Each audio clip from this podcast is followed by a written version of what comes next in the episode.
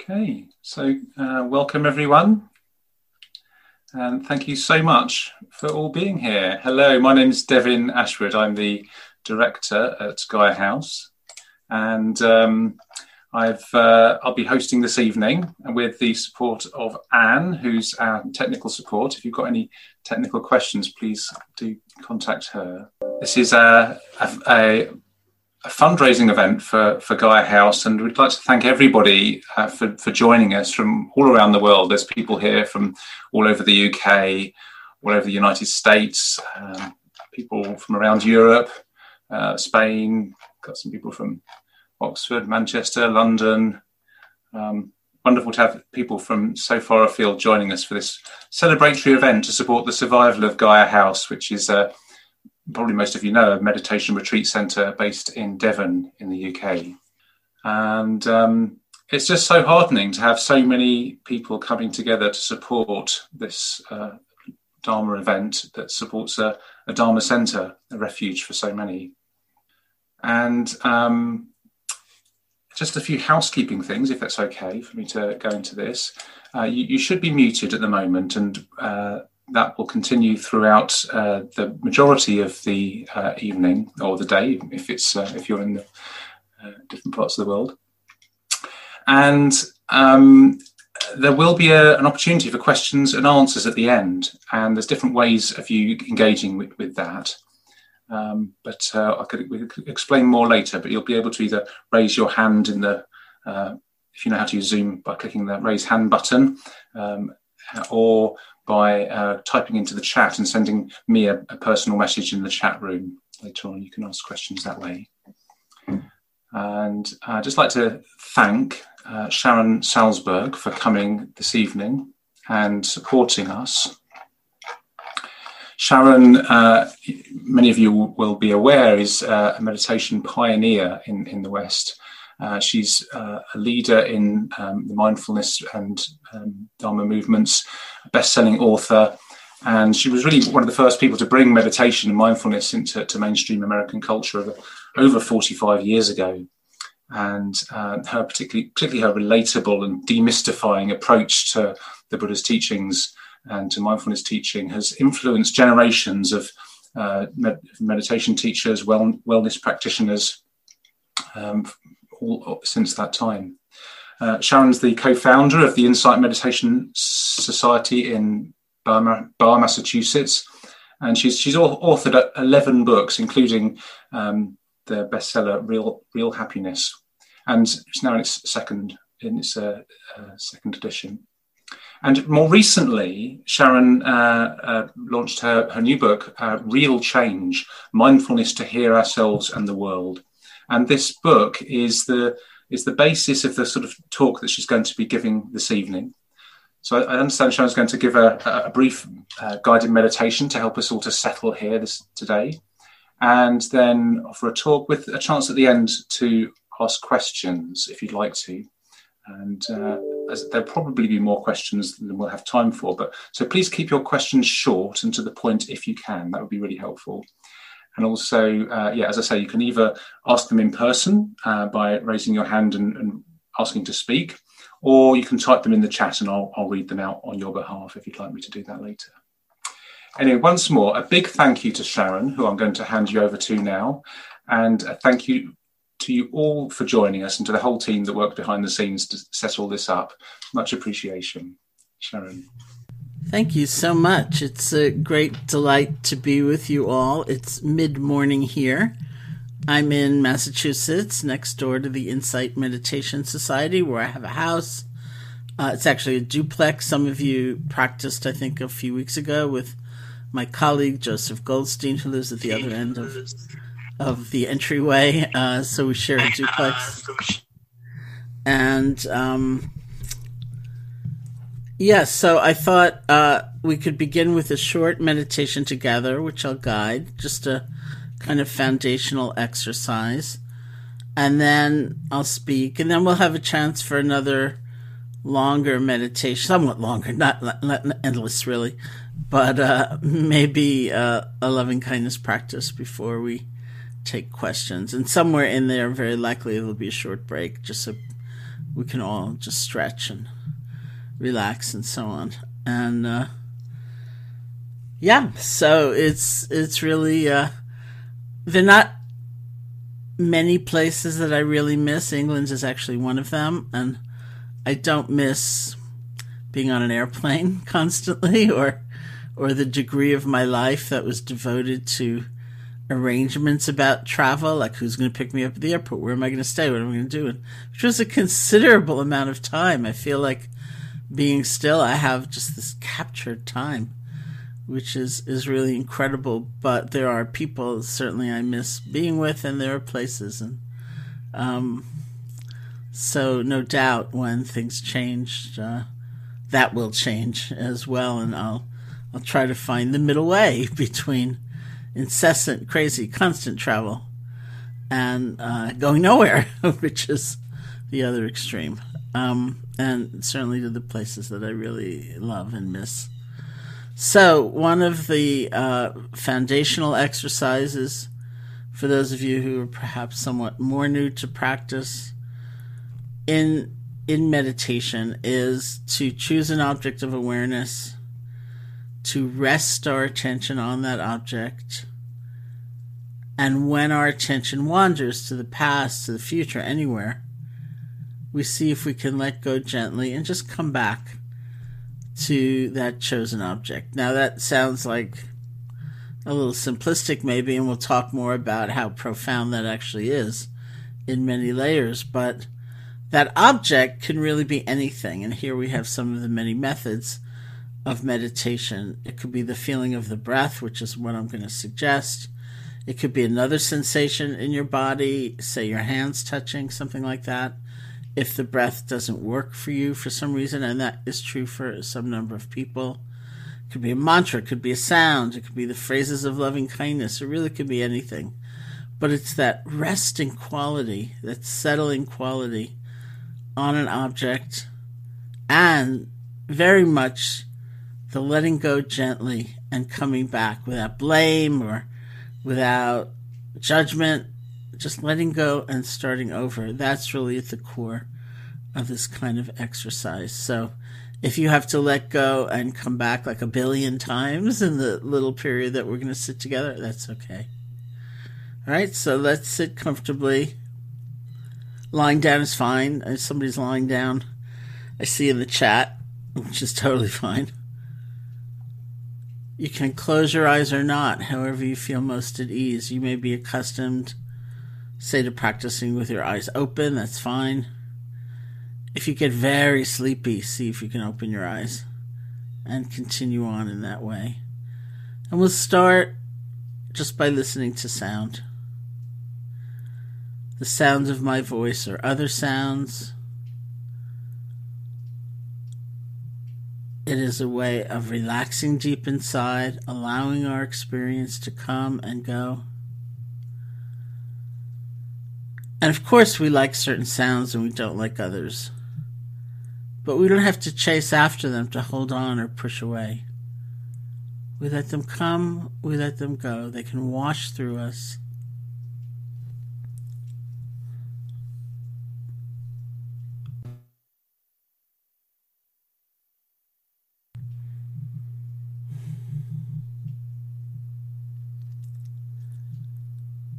And bring your attention to the feeling of your body sitting, whatever sensations you discover.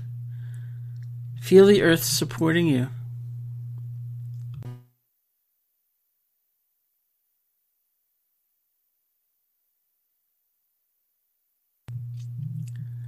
Feel space touching you. Usually we think about touching space. We think about picking up our finger and like poking it in the air but space is already touching us.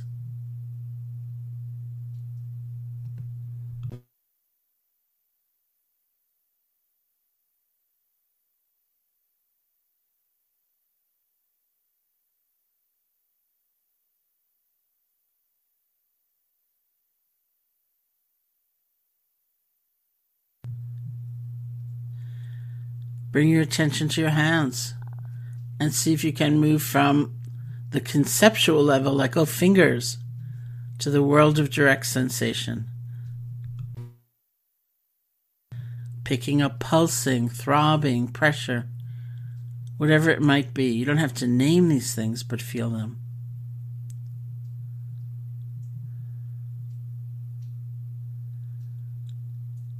And notice that the world of direct sensation is the world of constant change.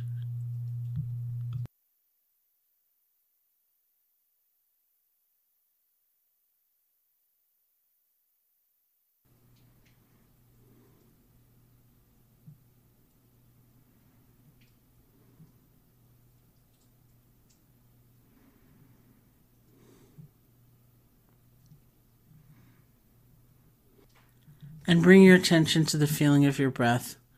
Just the normal, natural breath on that same level, feeling the sensations. Wherever the breath is clearest for you or strongest for you, that may be at the nostrils or the chest or the abdomen.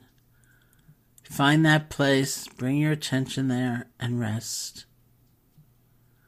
See if you can feel one breath. Without concern for what's already gone by, without leaning forward for even the very next breath. It's just this one.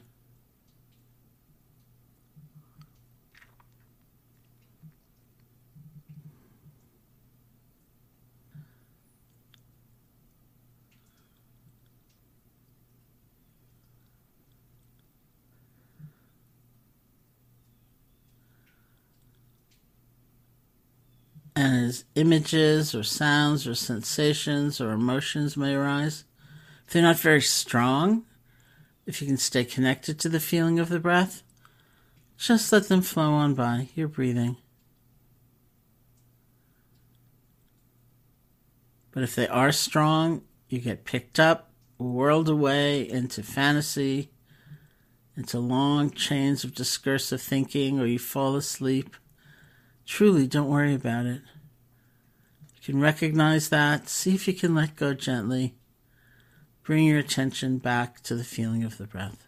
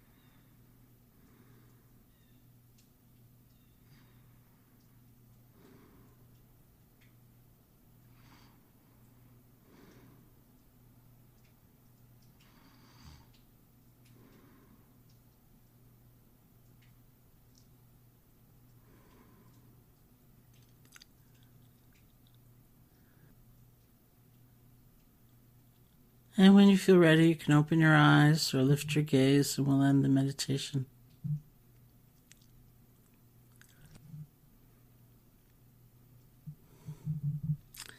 So, thank you for that. It's a lovely way to begin. I want to thank you to all of you for your support for Gaia House and um, I'm sitting here in Massachusetts next door to the Insight Meditation Society, just through the woods, and I know what it's like very much on the other side of uh, trying to keep uh, a sanctuary going and a retreat center that serves so many people in these extremely unusual times. I um, went over there uh, not too long ago to the retreat center. I hadn't been there. I've been here since March. Um, I came up to Massachusetts from New York City, where I also rent a small apartment. Uh, I had just I had traveled all of February in California. Had just gotten back to New York and um, did some very large programs and, and started feeling this is like feels weird. This feels really bad. And uh, I'll go up to Barre where I have a house. And uh, I thought I was coming here for two weeks with my snow boots. And uh, seven months later, I realized I needed to get back to New York, even briefly, which I did very briefly. Um, and now I'm back here. So uh, my snow boots are, are very useful once again. I've been through three seasons. And uh, I went next door um, maybe two months ago, something like that, uh, because it's been closed. And uh, there's a, a, very small staff there. Um, and I went there in order to film something because these people needed to film and I needed enough space to be some distance away from the camera. And uh, so we went over there, and it was so interesting to me because I had just been in my apartment in New York City, which um, somebody is going in to help clean, but other than that, nobody goes in there, and it it felt so lonely.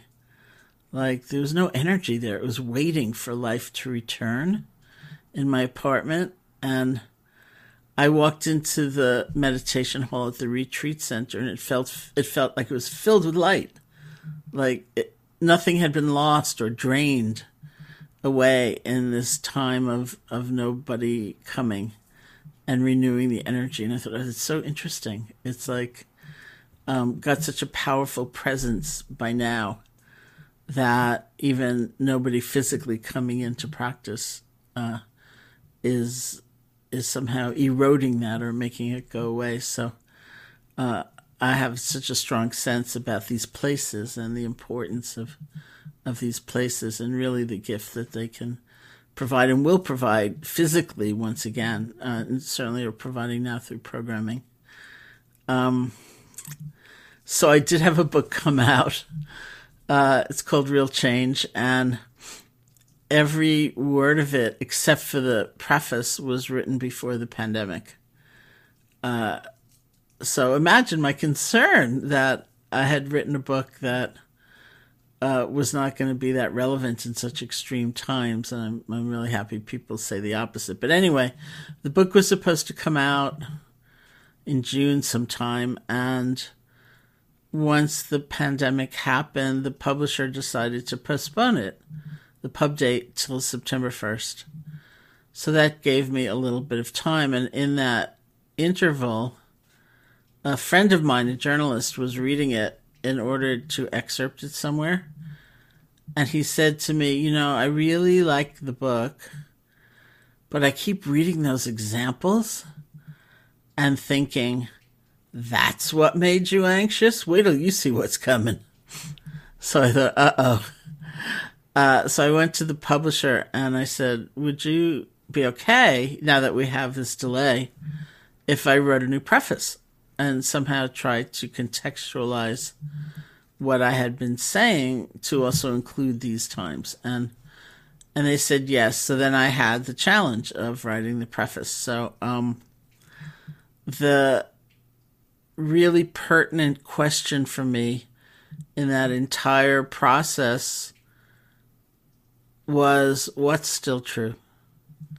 Like in the midst of very heightened anxiety and grief and disruption and uncertainty and anger and all of the things that were and exhaustion that were so uh, prevalent, what's still true? And that reminded me of the word dharma in Sanskrit, which is usually translated as the truth or the laws of nature or sometimes the Buddhist teaching, but which actually means that which sustains us that which upholds us, that we can count on, what we can count on, what we can rely on. So, what's still true? What are we relying on? And of course, I asked myself that question what am I relying on? What isn't broken in the midst of so much change? And I thought of that rather provocative statement from the Buddha when he said, can you hear the birds when he said, Uh, hatred will never cease by hatred. Hatred will only cease by love. This is an eternal law. Hatred will never cease by hatred. Hatred will only cease by love. This is an eternal law. And I always felt that was a little bit quirky as a statement from the Buddha.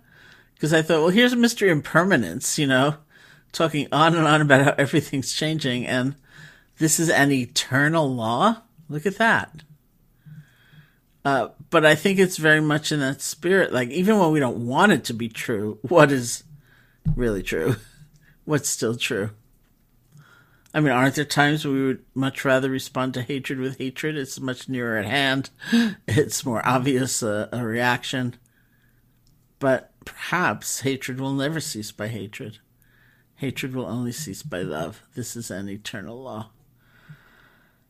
And I realized that um, so much of what I was counting on was born and uh, not only generated but but sustained through my own meditation practice, and that's some of what I wanted us to talk about today. And I think for everybody, that's a very provocative and relevant question. Like, what's still true? Like, what am I counting on? There's so much change, and uh, I mean, I don't know how your lives have been. Uh, partly because I have so many connections in New York City and you know, which was such a bad scene for a very long time. And I know lots of people who've experienced a lot of loss very directly. Um, and even on just the level of expectation, like I didn't think I'd be here, you know, when I came up with my snow boots. Um, I didn't think I'd be here still. I didn't think, uh, life would look exactly like this. I didn't think um, my book tour would be virtual. I didn't think I'd have to. I didn't think Zoom would become a verb the way Google became a verb, you know, and that life would look the way it is, and um, so much change. But what what's still true? What actually is a kind of guiding light or north star? Another way of saying that is what's still intact. I wrote this in, in that preface, and uh, it's something I, I, had read years ago, which was that after the atom bomb uh, dropped in Hiroshima, there was even further devastation amongst the people when a rumor spread that grass and flowers and trees would never grow again, as though the very laws of nature had also been blown apart. And that, as terrible, obviously, as things were, once that rumor was dispelled and people were reassured that, in fact, yes, grass would grow again, trees would grow again, flowers would, would bloom again, there was a different ability to go on. So, another way of saying that is what's still intact? What's whole? When everything else seems kind of shaky or very shaky, like what's still whole, what's intact. And again, you know, for me, as I did this exploration, so much of what I discovered I was counting on, what I found intact, was born through my meditation practice. So, uh, those are certain qualities obviously found in you know many many realms in life but for me, just given my background, so much of it is something that is most directly accessible through meditation. So, as many of you probably know, uh, I went to India, lo, these many years ago, as a college student. I was 18. Uh, it was 1970, and I uh, went to India as part of an independent study program through my university because I very much wanted to learn how to meditate. I had taken an Asian philosophy course in college and in a miracle of intuition.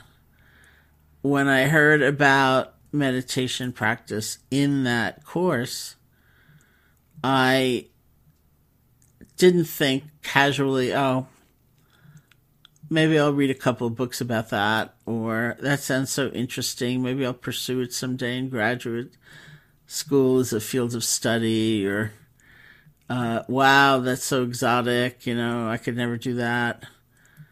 I just thought I've got to learn how to do it. I, I just I have to see what's possible for me, and that I consider actually the alchemy of the entire spiritual process because we can so easily stand on the sidelines and not move into the center of possibility ourselves and to actualize something, to explore it directly, uh, to have that sense of breathing life into something instead of holding it as an abstract value. Um, that's what's most important. That can be described in many ways.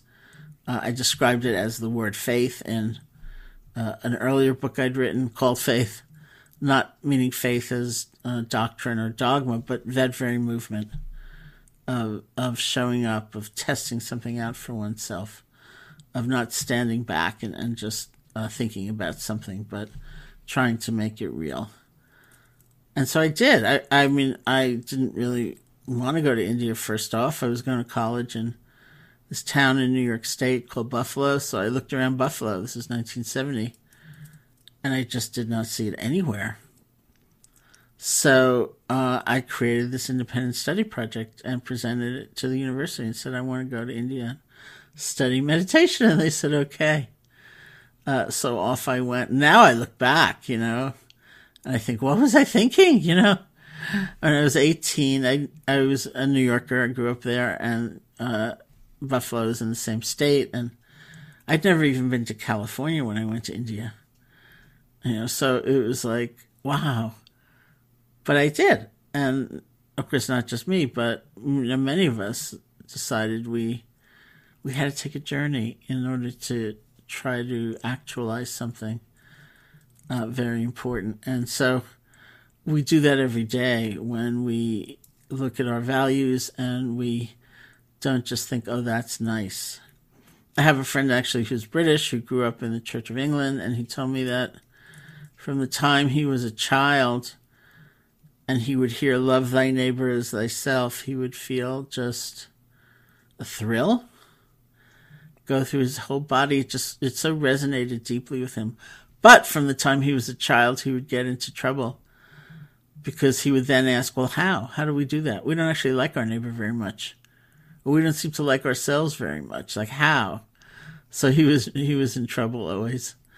Uh, and that how is is a really extremely important question. Like how do I take these values which I sense are are uh, important and and correct and actually make them real? That would be something that was still true. Um, so when I say meditation practice has been the source of of much of my uh, sense of these skills, um, I don't see meditation as something that like seals us off, and that in fact is the premise of this of this new book. That how we live and uh, how we view the world, how we have a sense of who we are and others, and then how we act based on that worldview, they're all intertwined. And so that's why the subtitle of the book is something like Mindfulness to Heal Ourselves and the World, uh, because it really becomes this interdependent process. So, from the first time I was introduced to meditation, which was January of 1971, it was presented as a skills training and it's those very skills that I am drawing on myself in in this time and that I think allow us to have that sense of integration between our own inner work and the way that we manifest in the world. And when I say the world, that might mean our family, it might mean our neighbors, it might mean our community, it might mean the globe in terms of our our sense of connection throughout. So, uh, the first skill is concentration, which is a little bit of a funny word for some people. Um, one, another way of saying it would be centering or stabilizing. And another way of saying it is resting. Right? Uh, many of us would describe ourselves as fairly distracted. Maybe not in every arena of life, but at least in some. And this is a particularly odd time for many because a day can be very unstructured.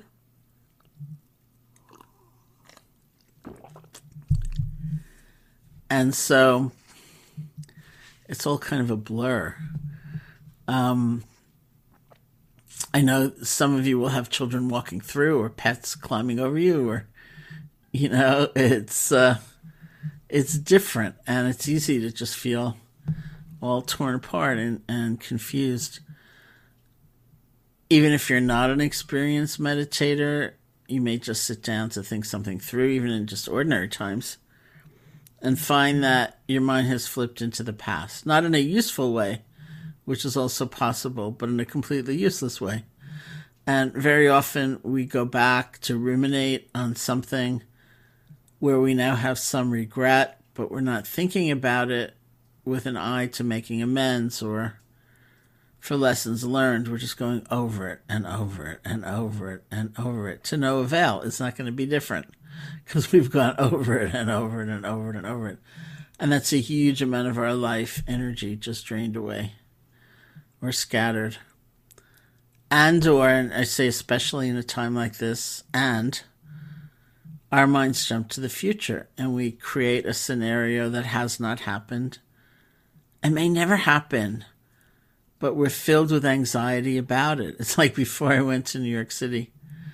Um, I was just, I should say there's obviously a big difference between watching your mind and being enmeshed in the play of your mind so that it, it's very consequential. So sometimes people say to me, because I use all these examples that are actually from my mind, and people say, Really? You've been meditating all these years and that's still happening? That's very discouraging.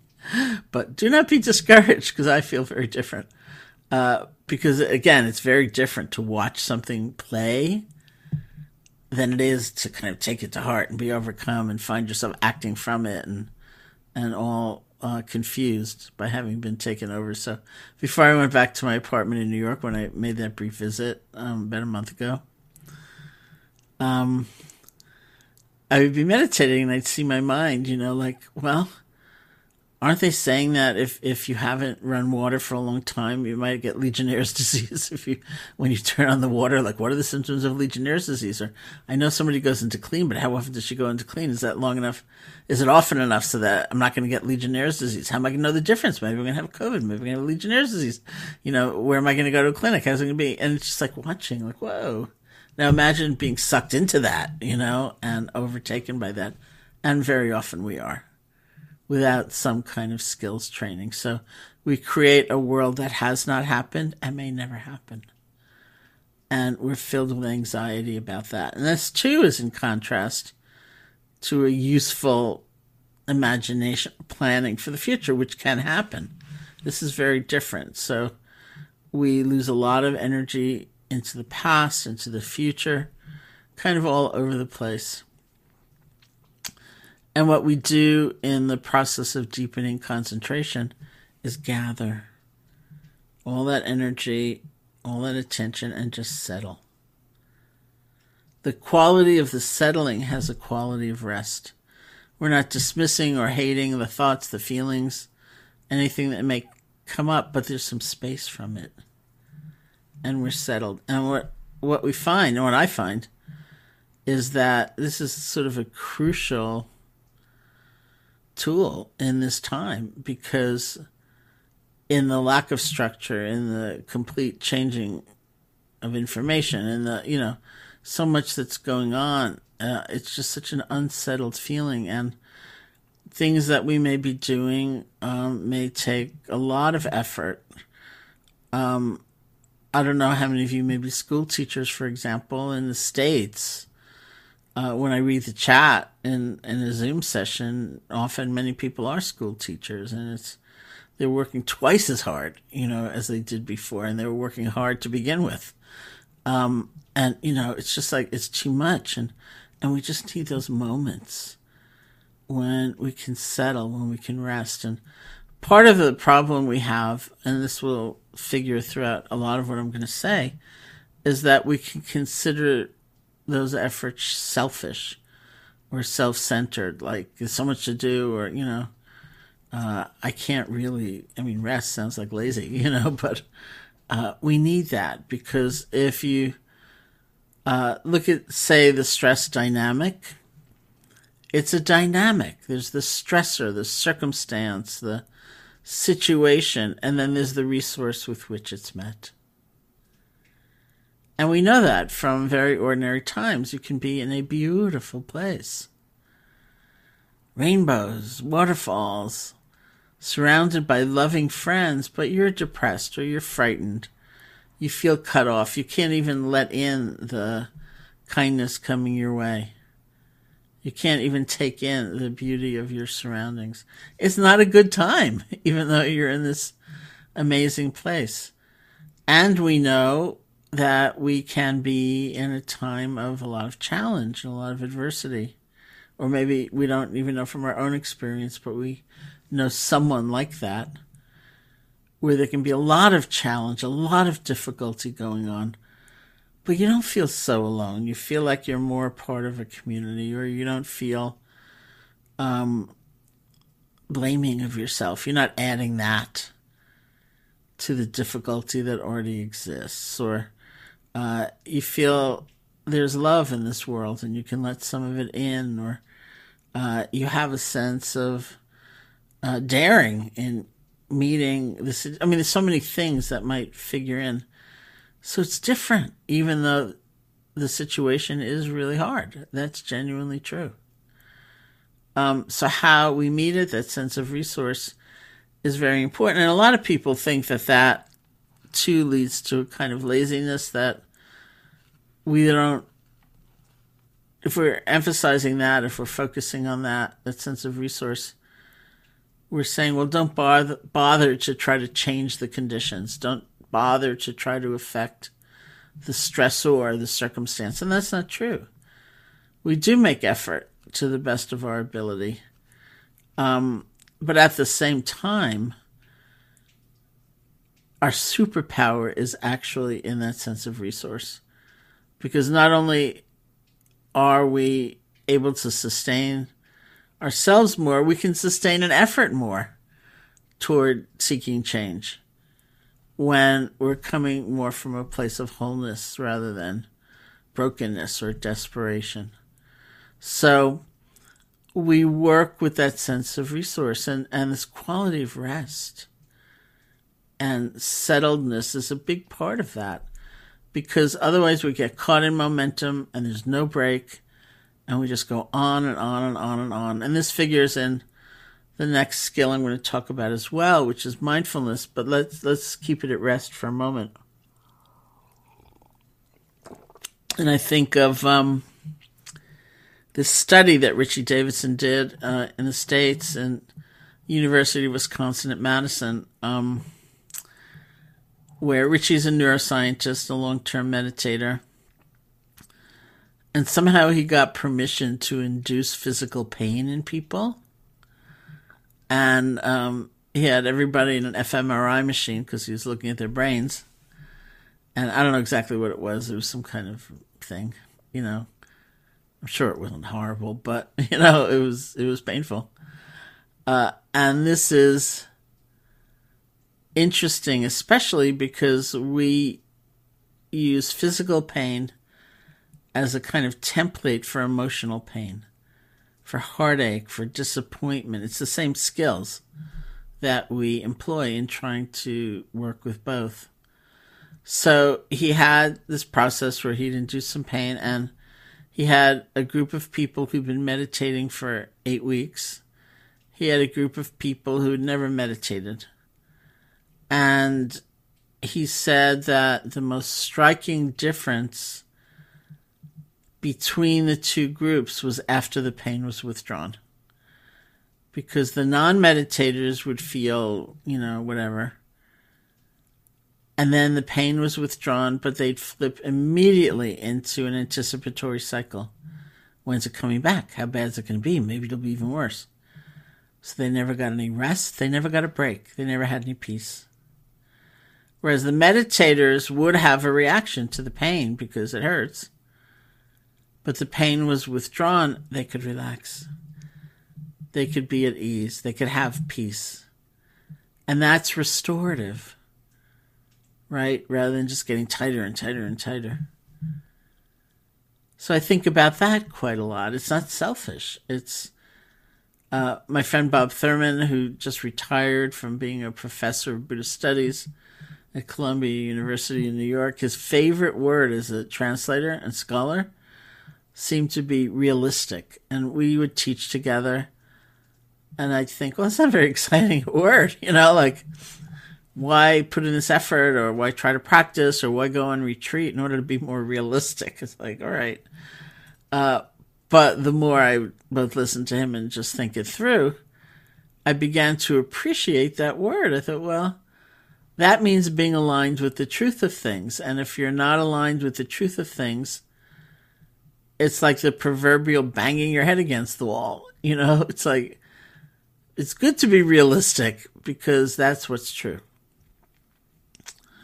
So we look at that quality of rest and it's it's not indolence, but it's really like just that sort of settling. That's what concentration provides, and that would be even a few moments, say, of being busy, being caught in some activity, or feeling a lot of pressure coming at you, and just remind yourself, okay, just take a few breaths. That's one reason why while the breath is not universal as that chosen object in that kind of exercise, it is commonly included, and if not the breath, then something like the breath, which is accessible wherever you are. Because I like to think, I mean, the examples are all a little wrong right now because of how we're living, but um, I would tend to use the example of going to work and uh, somebody losing their temper and starting to get angry, and you're starting to get anxious in reaction, being able to remind yourself, okay, just take a few breaths, which will bring you back to the moment, bring you back to yourself. And once we come back to ourselves in that way, we come back to our values. We come back to what we really care about more than anything. It doesn't require equipment. It doesn't require a kind of strange show. You don't have to sit down cross legged on the floor and close your eyes in the middle of the office, right? Nobody even has to know you're doing it. And so it's a completely portable resource. It's totally private wherever we go. And I really value that. So for us to have something that will just kind of help us recalibrate, like, okay, this is just right now. I'm not stricken with Legionnaire's disease. It's like this is now, just here. Uh, is is very very important, and I find I am counting on that a lot. And then there's the quality of mindfulness, which of course is a very popular word these days. It uh, does mean many different things. Classically, um, one way of describing mindfulness is a quality of awareness where our attention to what's happening in the present moment and the perception of that moment is not distorted by bias, like old fears or anticipation of the future, or um, you know, maybe there's certain emotions we've been sort of conditioned not to allow, and those very emotions come up, or um, all kinds of things that we can have something of a distorted relationship to. One way of describing it is looking at how we are trained or conditioned to be with pleasant things unpleasant things and neutral things. By things, I mean anything sights, sounds, thoughts, sensations, feelings.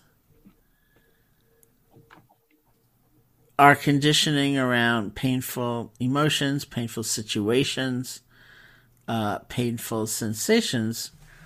Again, you know, culturally, I'm speaking uh, from the point of view of somebody uh, in the States, and maybe even more particularly as a New Yorker. I don't know.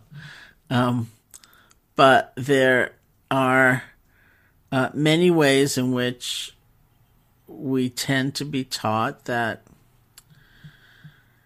fear, uh, greed, jealousy, all the kind of painful emotions that may arise, we're taught to add shame and uh, sense of having lost control. This is wrong. I shouldn't feel this way. Um, I should be more on top of things. Um, comparison. There's so many things we tend to add. The word um, in Pali, the language of the original Buddhist text, is proliferation. And uh, I once heard it's it's papancha, which means proliferation, P A P A N C A. Um, and I once heard a translator describe it as the imperialistic tendency of mind, where something happens and the entire world is taken over. So the example I usually use for that is uh, Joseph Goldstein and once teaching somewhere, not England, uh, having a cup of tea uh, in the kitchen. And um, somebody came into the kitchen in some distress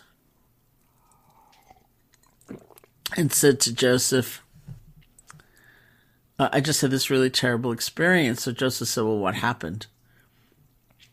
And uh, the man said, Well, I was sitting and I felt all this tension in my jaw.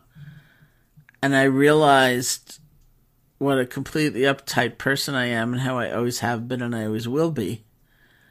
And Joseph said, You mean you felt a lot of tension in your jaw? And he said, Yes, and I've never been able to get close to people, and it's never going to change. Joseph said, You mean you felt a lot of tension in your jaw? And it was really interesting for me, like watching them go back and forth and back and forth. And finally, Joseph said something to him like, Why are you adding a miserable self image to a painful experience? It's like painful enough, and, and genuinely so, to feel that tension in your jaw. But on top of that, you're now going to be alone for the rest of your life. So, one of the ways we describe mindfulness is look for the add ons. That's what we're actually relinquishing or letting go of, which brings us back to the direct experience of what is.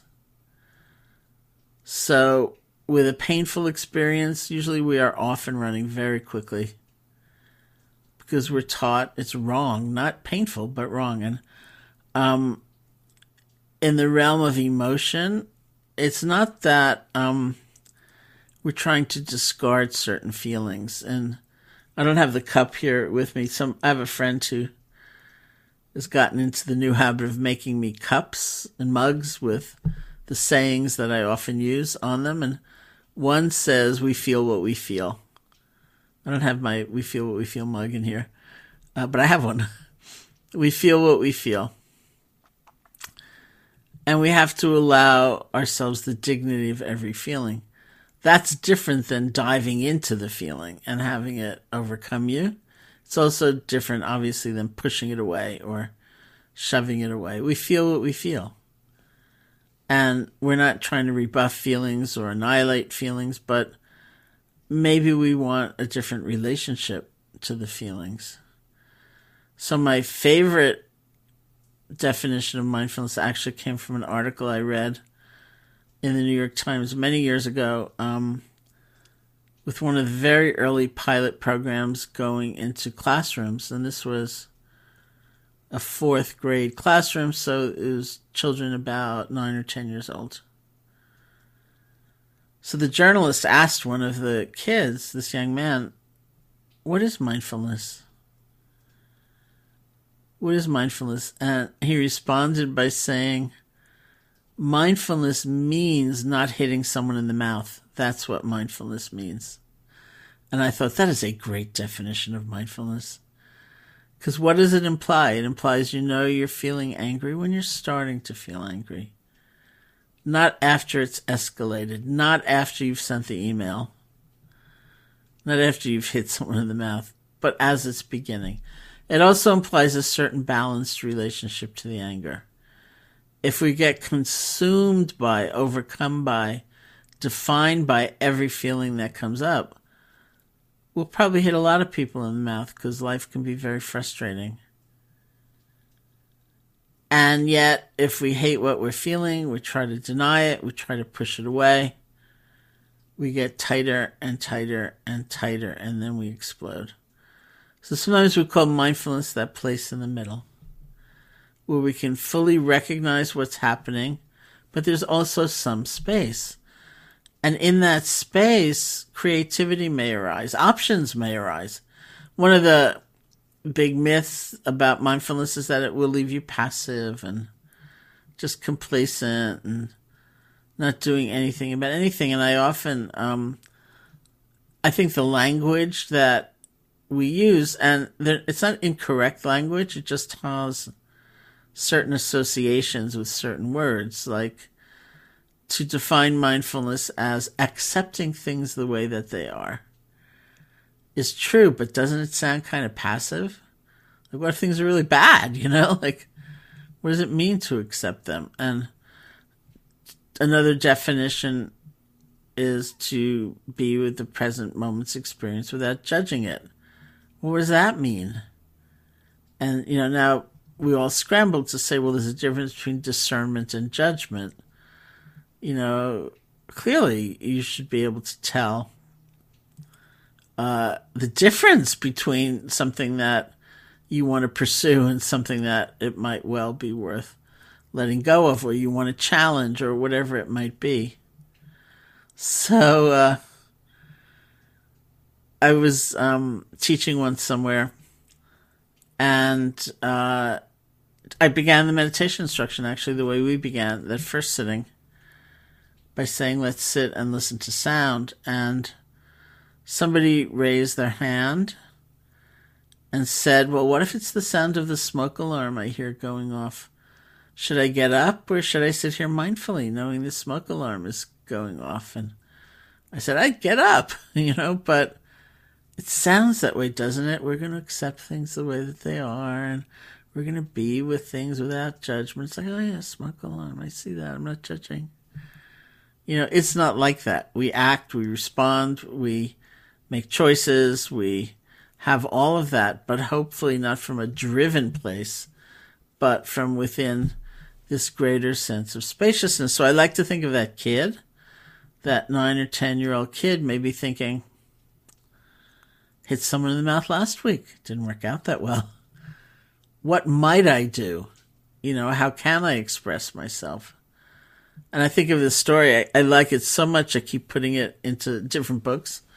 Um, about, uh, I have these friends who have an organization called the Holistic Life Foundation in Baltimore, Maryland, and uh, they teach yoga and meditation in these inner city schools there. And they told me the story about this one young girl who was a little younger than uh, fourth grade. So maybe, let's say, seven years old, something like that.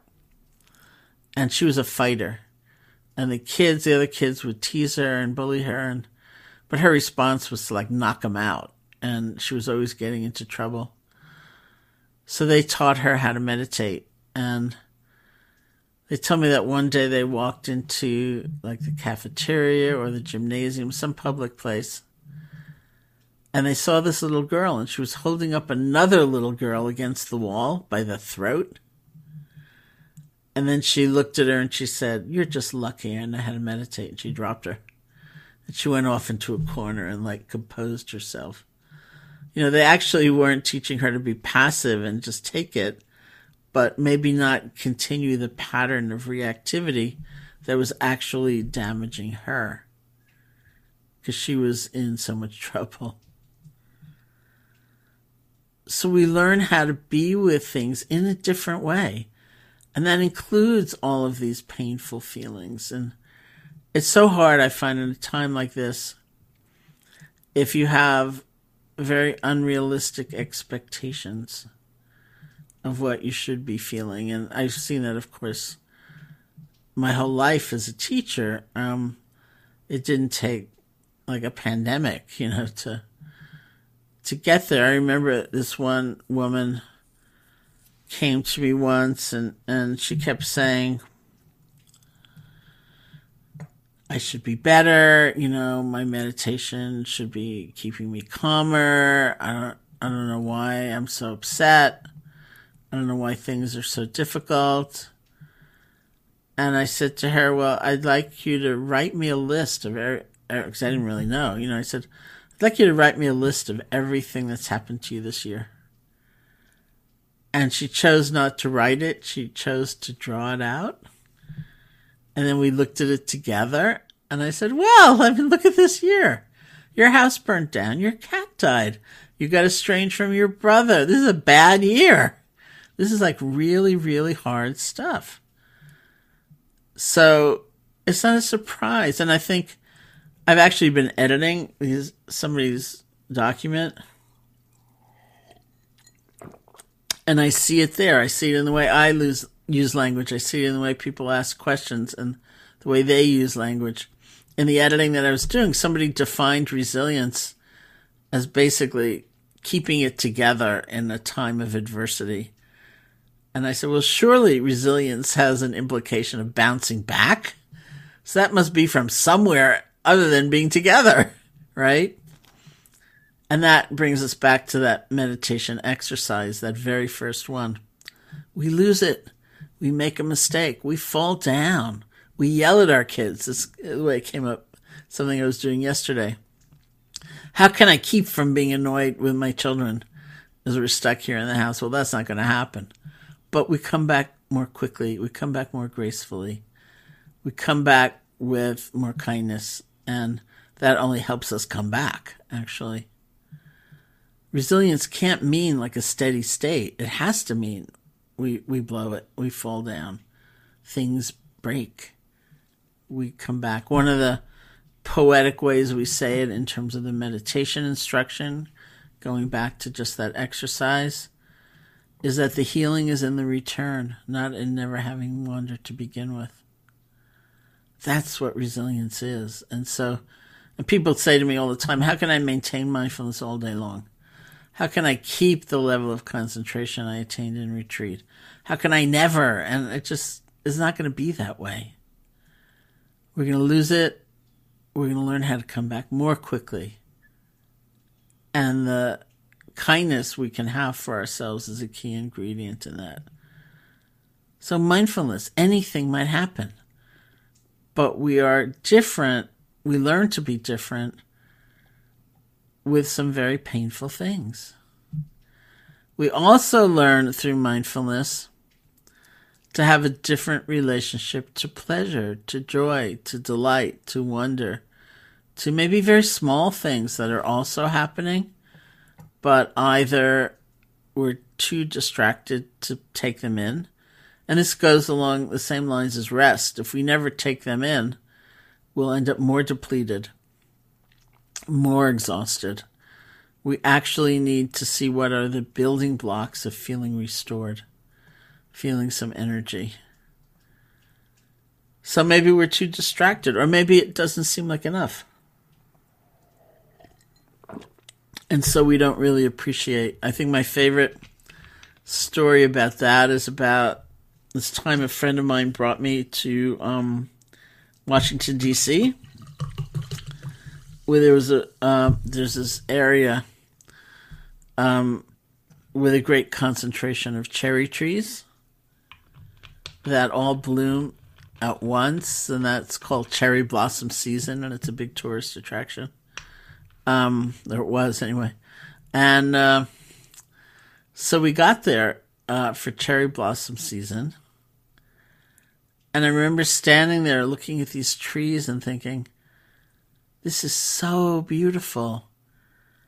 All these many trees and these beautiful, delicate pink blossoms, and so many of them. And then my friend said, Oh no, it's past the peak. And I thought, Oh no, I'm having a bad experience. This isn't good enough. It's past the peak. So suddenly it wasn't that joyful, right? It was like, oh, problematic. So we do that. And I'd also say, and especially this is true in a time like this, we feel too guilty.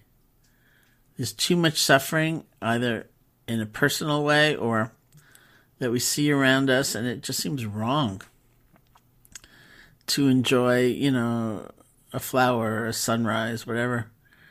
Um, but it's not wrong again because it, it all goes in that sort of sense of building resource and having the wherewithal to then meet challenges in a different way.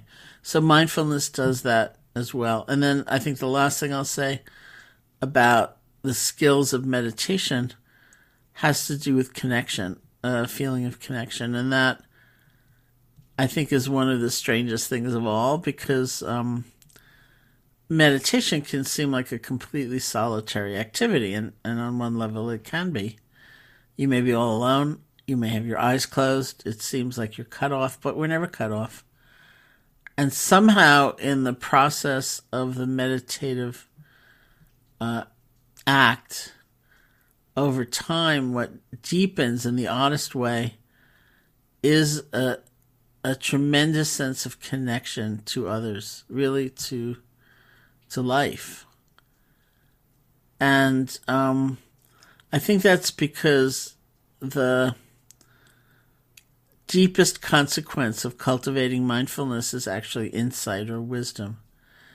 We get to see for ourselves the nature of our experience, not what we've been told to believe or whatever, but we can see much more directly. And one of the things we see, well, of course, we see things like constant change. Everything really is constantly changing. But we see it in a way, it's like an embodied wisdom, so that uh, it's not theoretical. It changes the way we relate to holding on, to fear of dying, to uh, the experience of loss. And one of the things we see in that same vein is the profound truth of interconnection, how connected all of our lives are. Even before the pandemic, I kept reading that many places in the world were experiencing an epidemic of loneliness, including England, which apparently appointed a minister of loneliness. Um,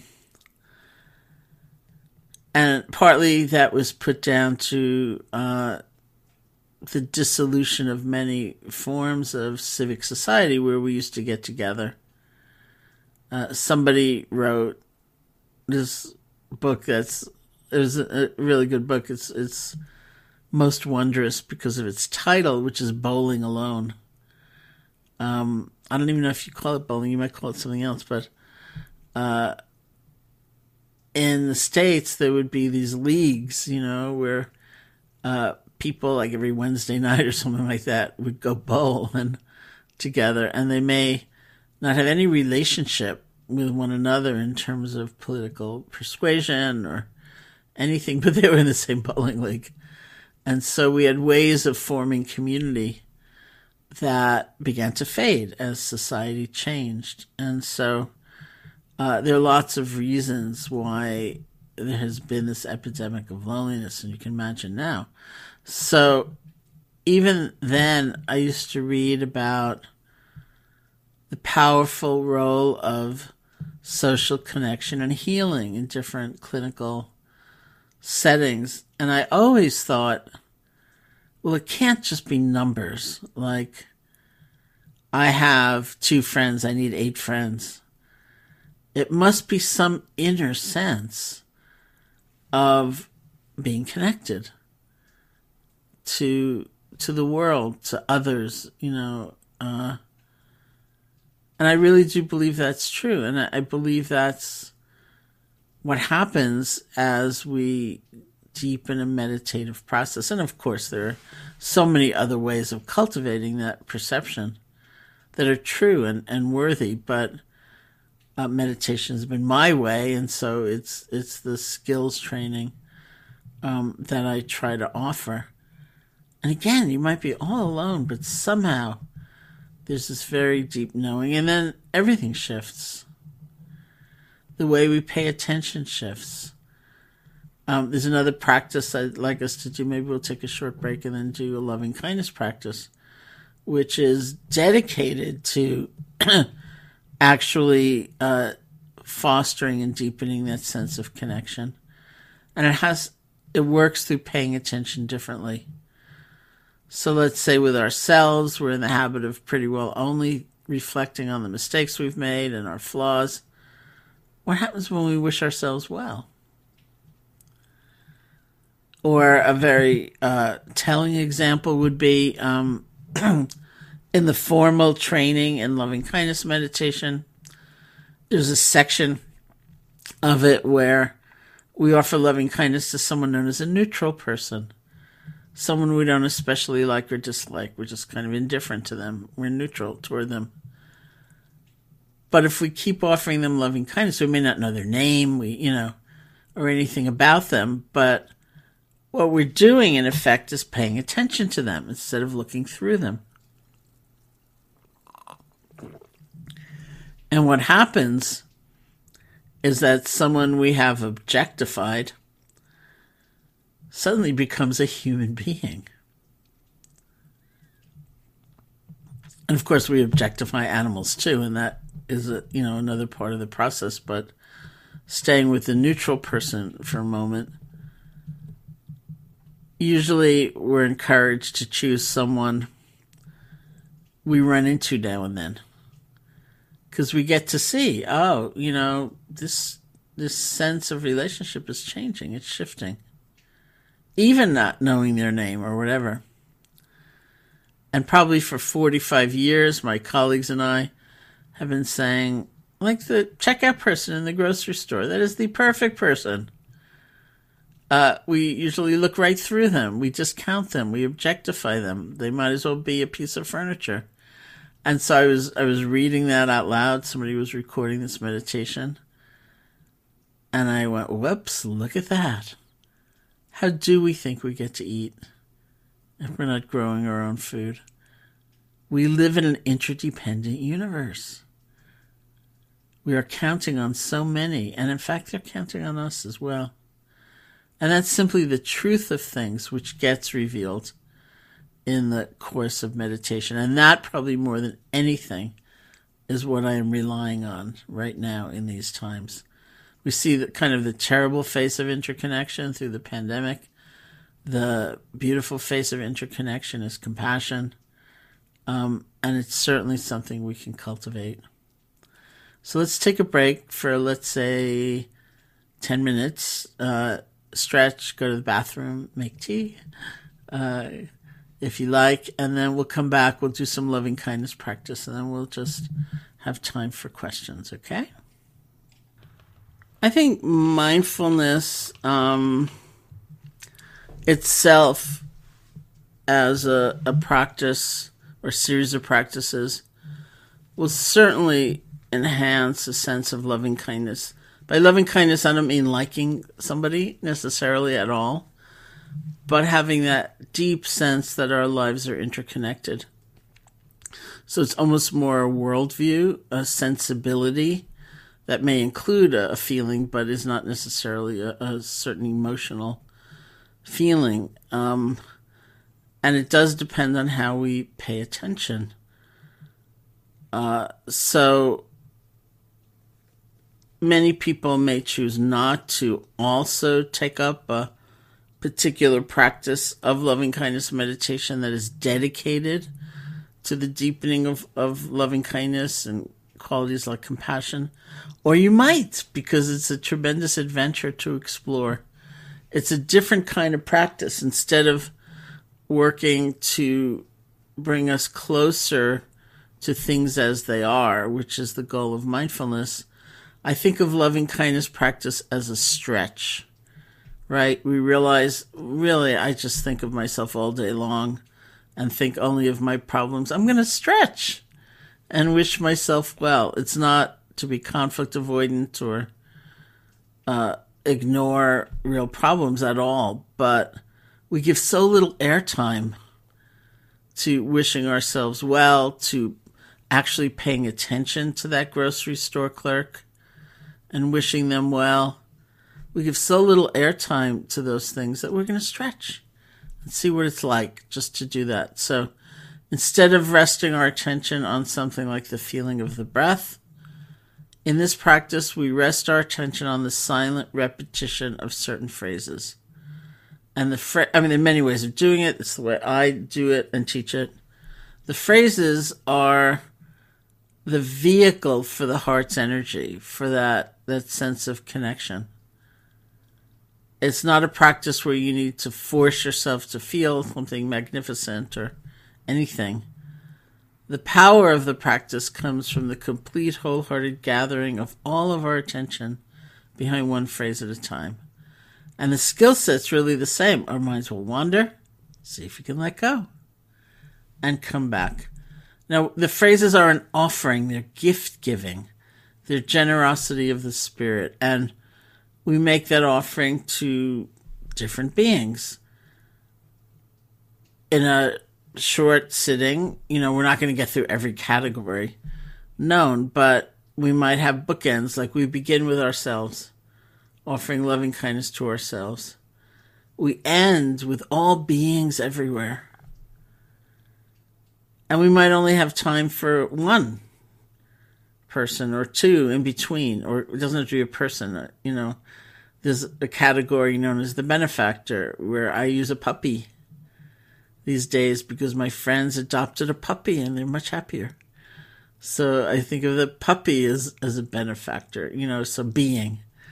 Uh, we start with ourselves, we end with all beings everywhere, and what we do in the middle might change all of the time. So I'll guide you through just one possible variation of it. If you want to sit comfortably, again, close your eyes or not, however you feel most at ease. Just let your energy settle into your body. Many of you may have a loving kindness practice, so you have phrases ready and you can just continue on using those. If it's new to you, common phrases, which I say use for now at any rate, are things like, May I be safe? Be happy. Be healthy.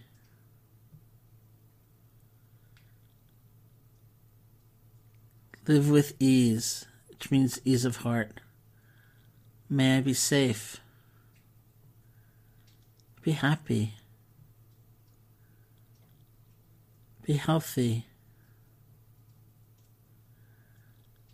Live with ease. Because of the grammar, people often say, Who am I asking? Well, we're not really asking anybody anything. We're gift giving, we're offering.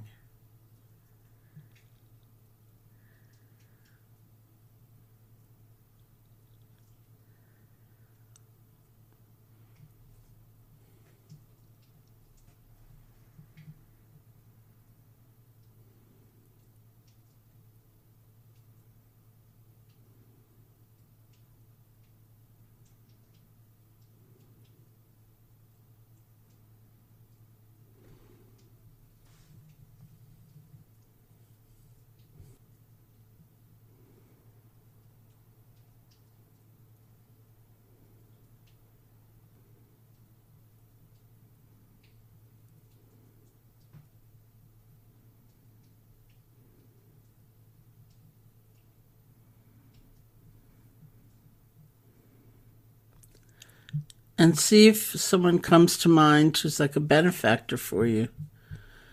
It means they've helped you. Maybe they've helped you directly. They've helped pick, they've helped pick you up when you've fallen down, or maybe you've never met them. They've inspired you from afar. The texts say this is the one whom, when you think of them, you smile. It could be an adult, could be a child, could be a pet. Who makes you smile? And if someone comes to mind, you can bring them here. Get an image of them. Say their name to yourself. Get a feeling for their presence. And offer the phrases of loving kindness to them. Even if the words don't seem perfect, they're carrying the heart's energy.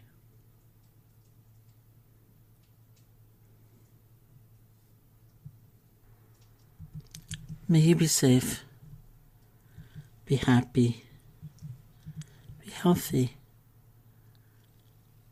live with ease.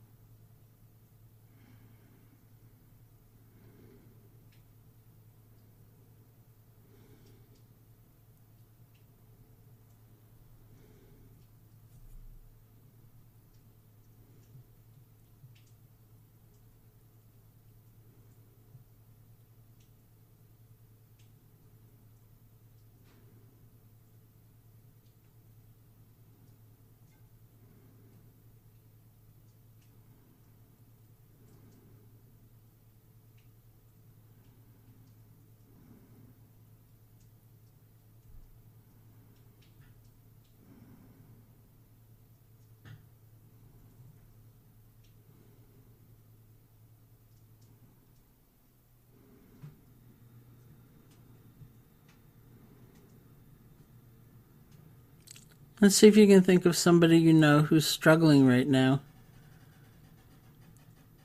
Bring them here. See what happens as you offer the phrases of loving kindness to them. May you be safe, be happy, be healthy, live with ease.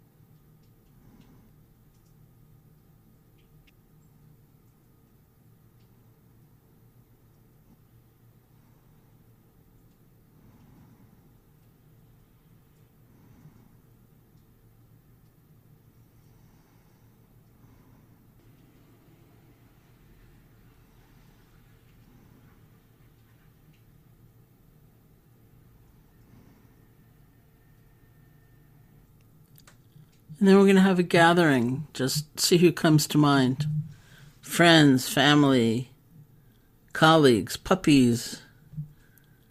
And we'll offer loving kindness to the collective, to the group. May you be safe, be happy, be healthy, live with ease.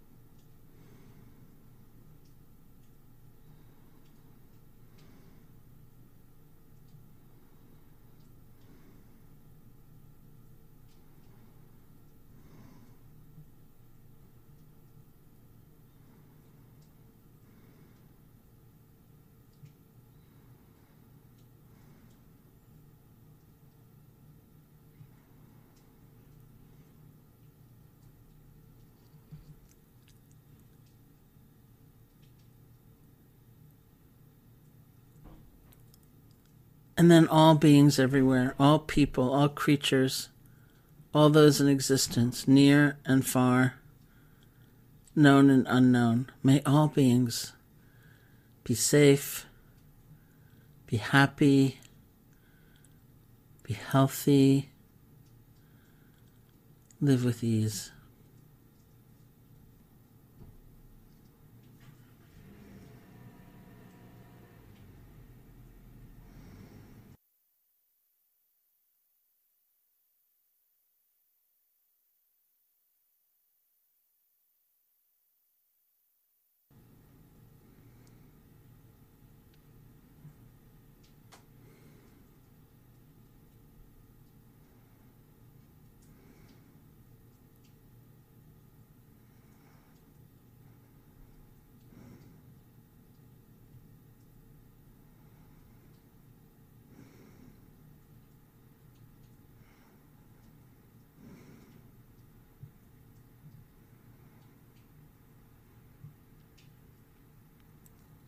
And when you feel ready, you can open your eyes or lift your gaze, and we'll end the meditation.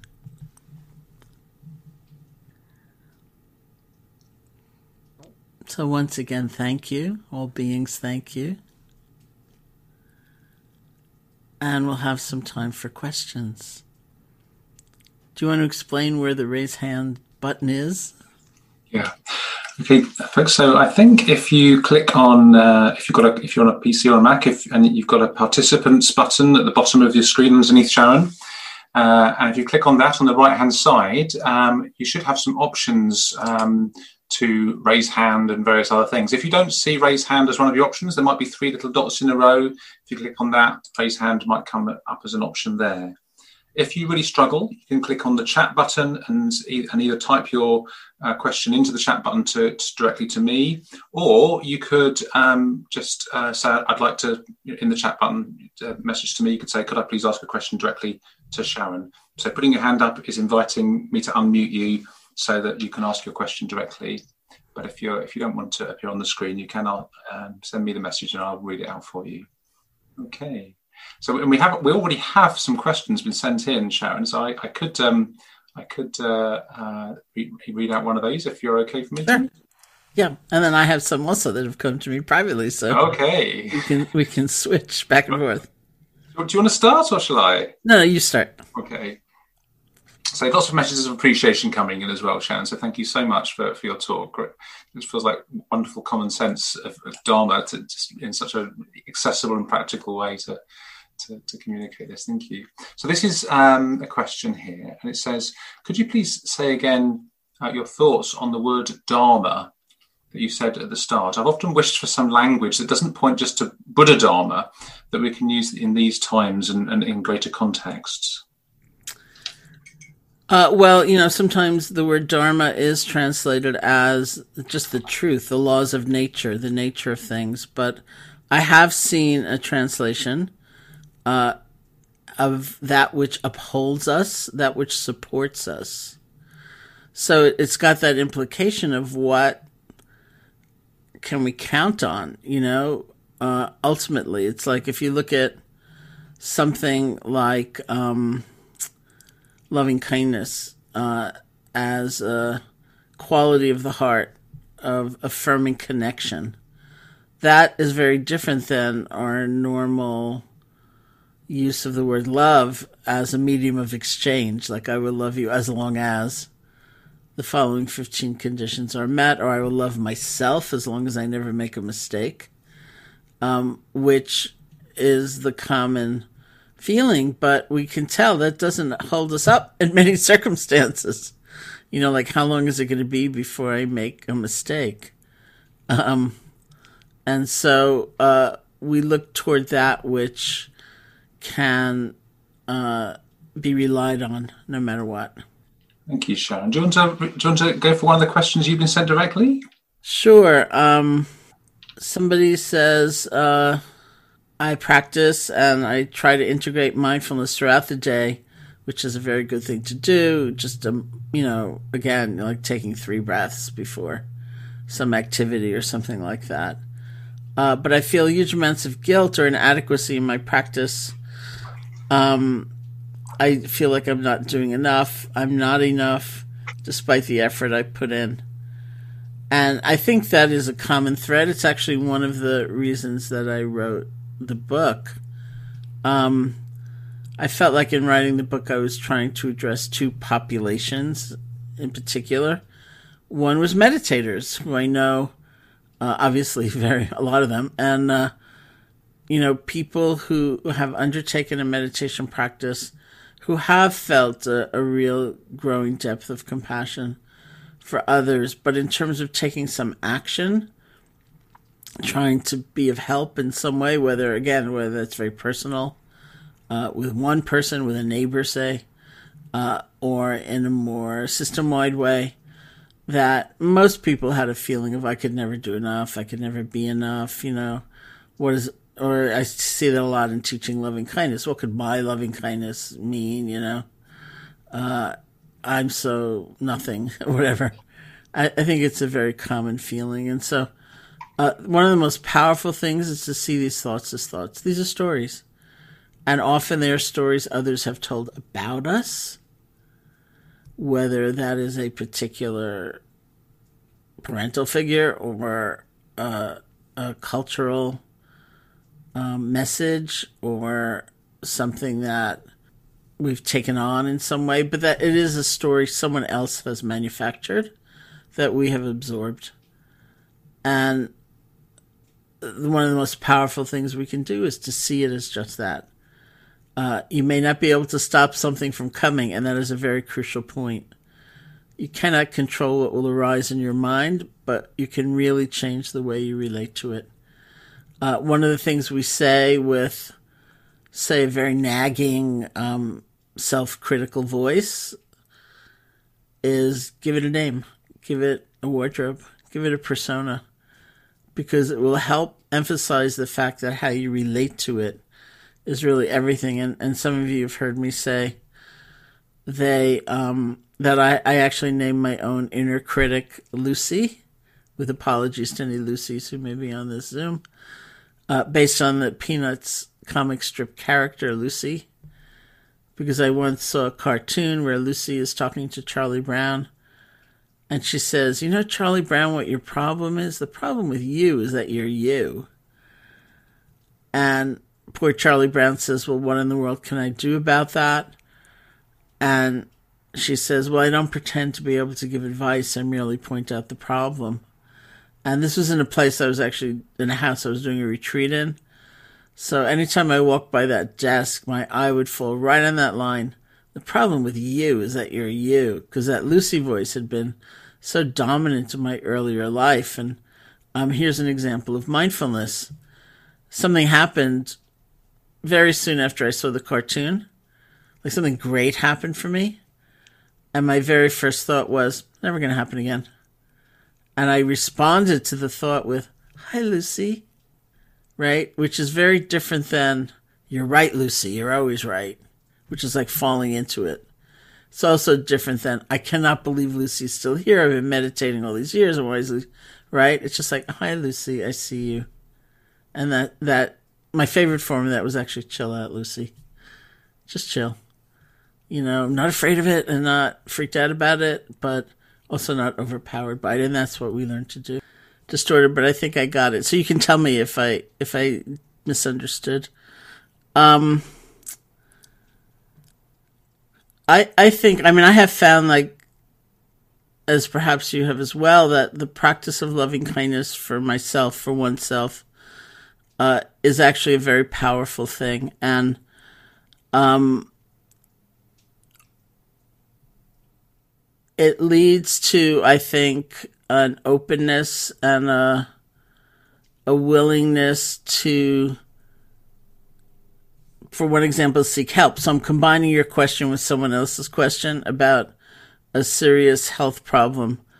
Um, being willing to seek help, accept help, a- ask for help, or even just be vulnerable. Now, I'm not saying that everybody, it's everybody's business to know your diagnosis or you have to just disclose, you know, uh, in all these other situations. It may not be appropriate at all, but, um, to have the feeling, which many of us are conditioned to, I need to be invincible, I need to be the one helping others, or it's such a sign of added weakness to to ask for help, I think is it's just this terrible conditioning, and uh, I think it's actually my big passion right now because um, there's so much happening in the realm of mental health where uh, it's so difficult to time, and there's so much stigma, and um, and even in places I'm told with very very good services,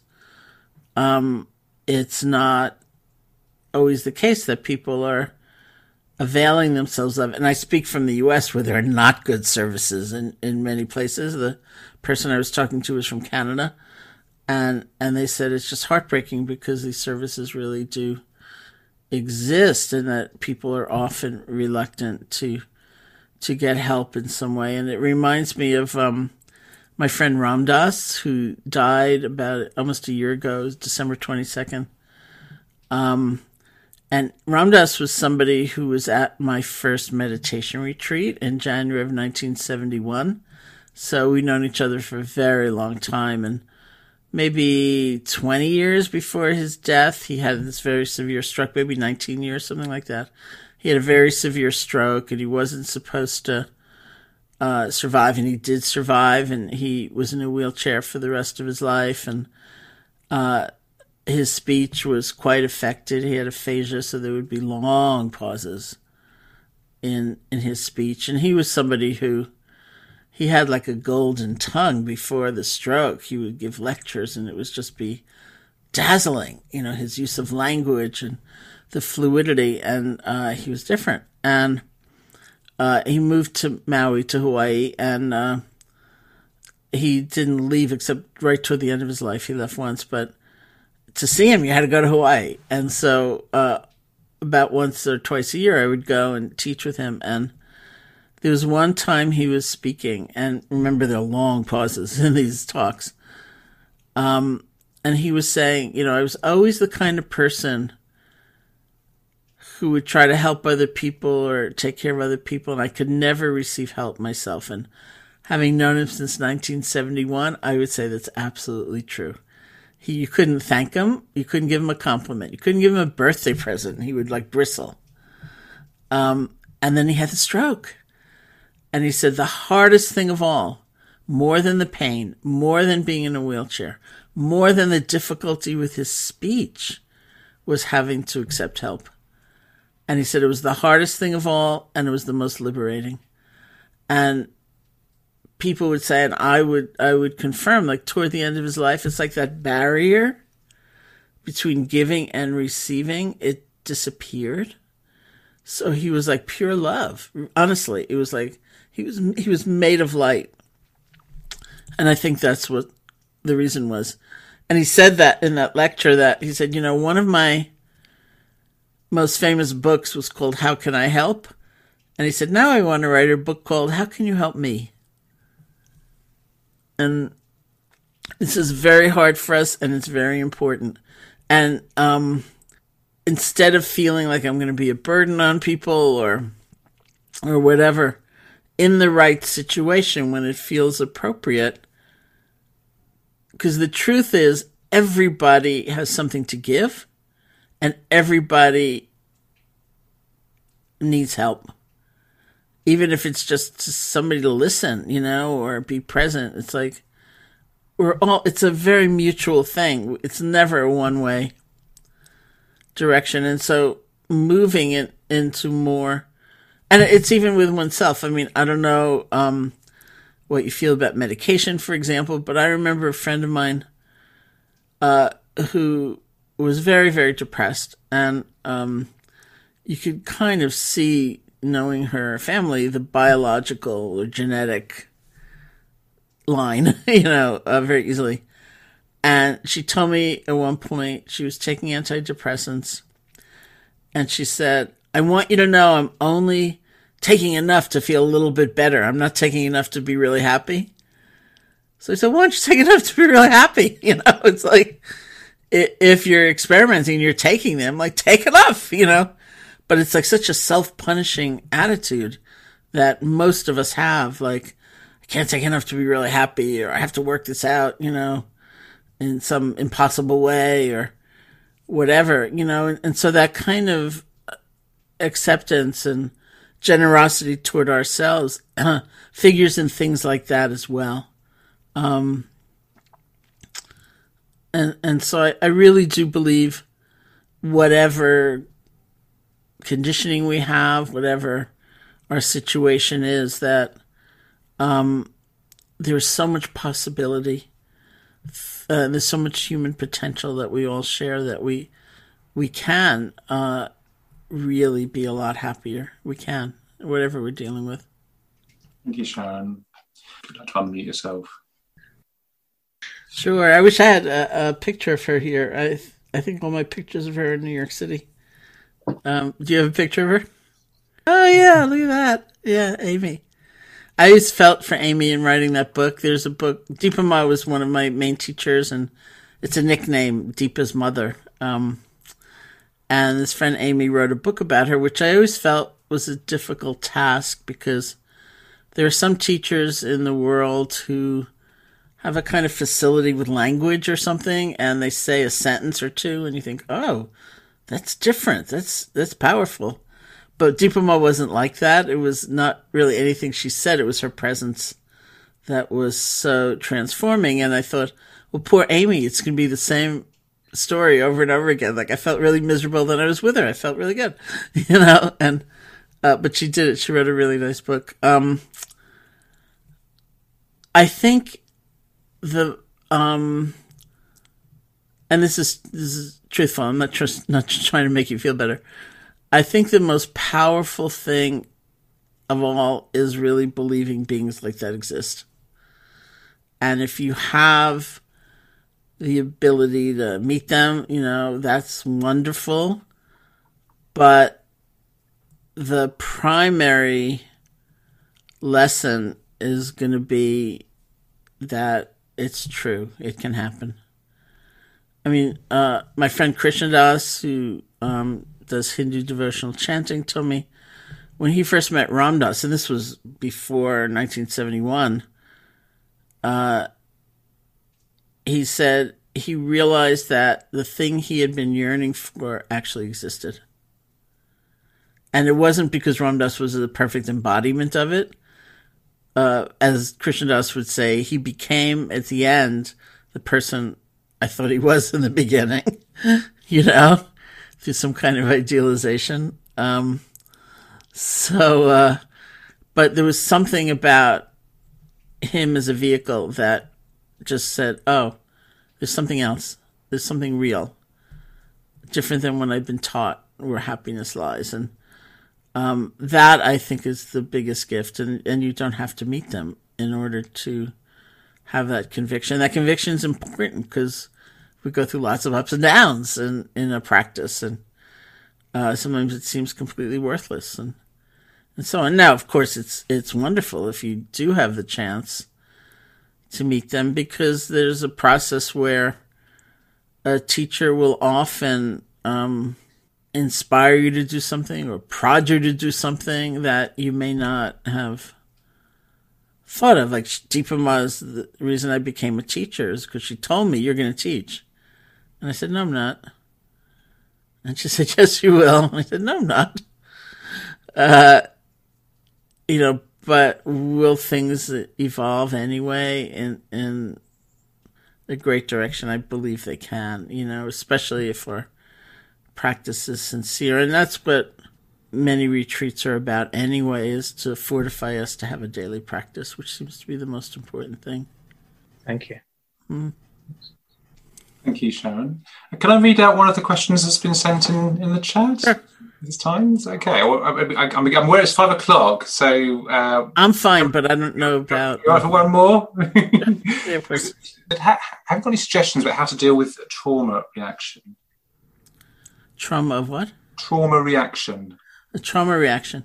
Yeah, well, I mean, I think um, it's a place where having a broader understanding of the Dharma and practice is really useful because one of the traps is feeling there's only one way to practice, that that's the right way, that uh, anything that looks different is not enough, um, because uh, it, it's a kind of situation where you need a lot of flexibility. And, and for example, one of the underlying principles of practice is balance. And balance, it's believed that if we can bring our system into balance, that the things we want, like insight, connection, love, will emerge all by themselves. And balance always looks different, right? Because we get out of balance in different ways at different times, any one of us. So, uh, in the beginning of my practice, uh, sometimes I talk about, I didn't today, but I talk about how it was very difficult for me to be with the breath because almost as soon as this breath was beginning, I would kind of mentally be leaning forward for the next 50. I was very frightened. I was very wary. I didn't know what might happen next. A lot had already happened to me in my life. I was very hyper vigilant. And so for me, balance looked like settle back. Let the breath come to you. I used to say to myself, you're breathing anyway, because all you need to do is feel it. You know, and so it's just like settle back. You're breathing anyway. I had so much performance anxiety. It's like I'd never done it before. So balance looked a certain way then. There are times where we're way too far back. We couldn't care less what the breath feels like, and we need to sort of engage more. And it's going to be different.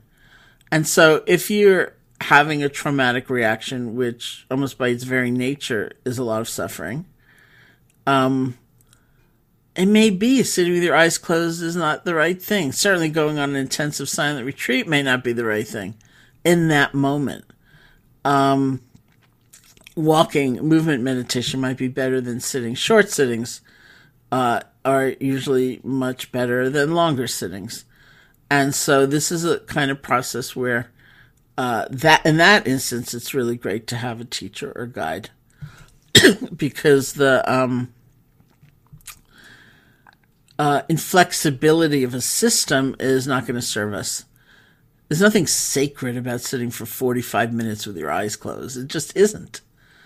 Um, but we take it that way, you know. And I remember I heard about this monastery in Burma where the schedule was Five minutes of sitting, five minutes of walking. Five minutes of sitting, five minutes of walking.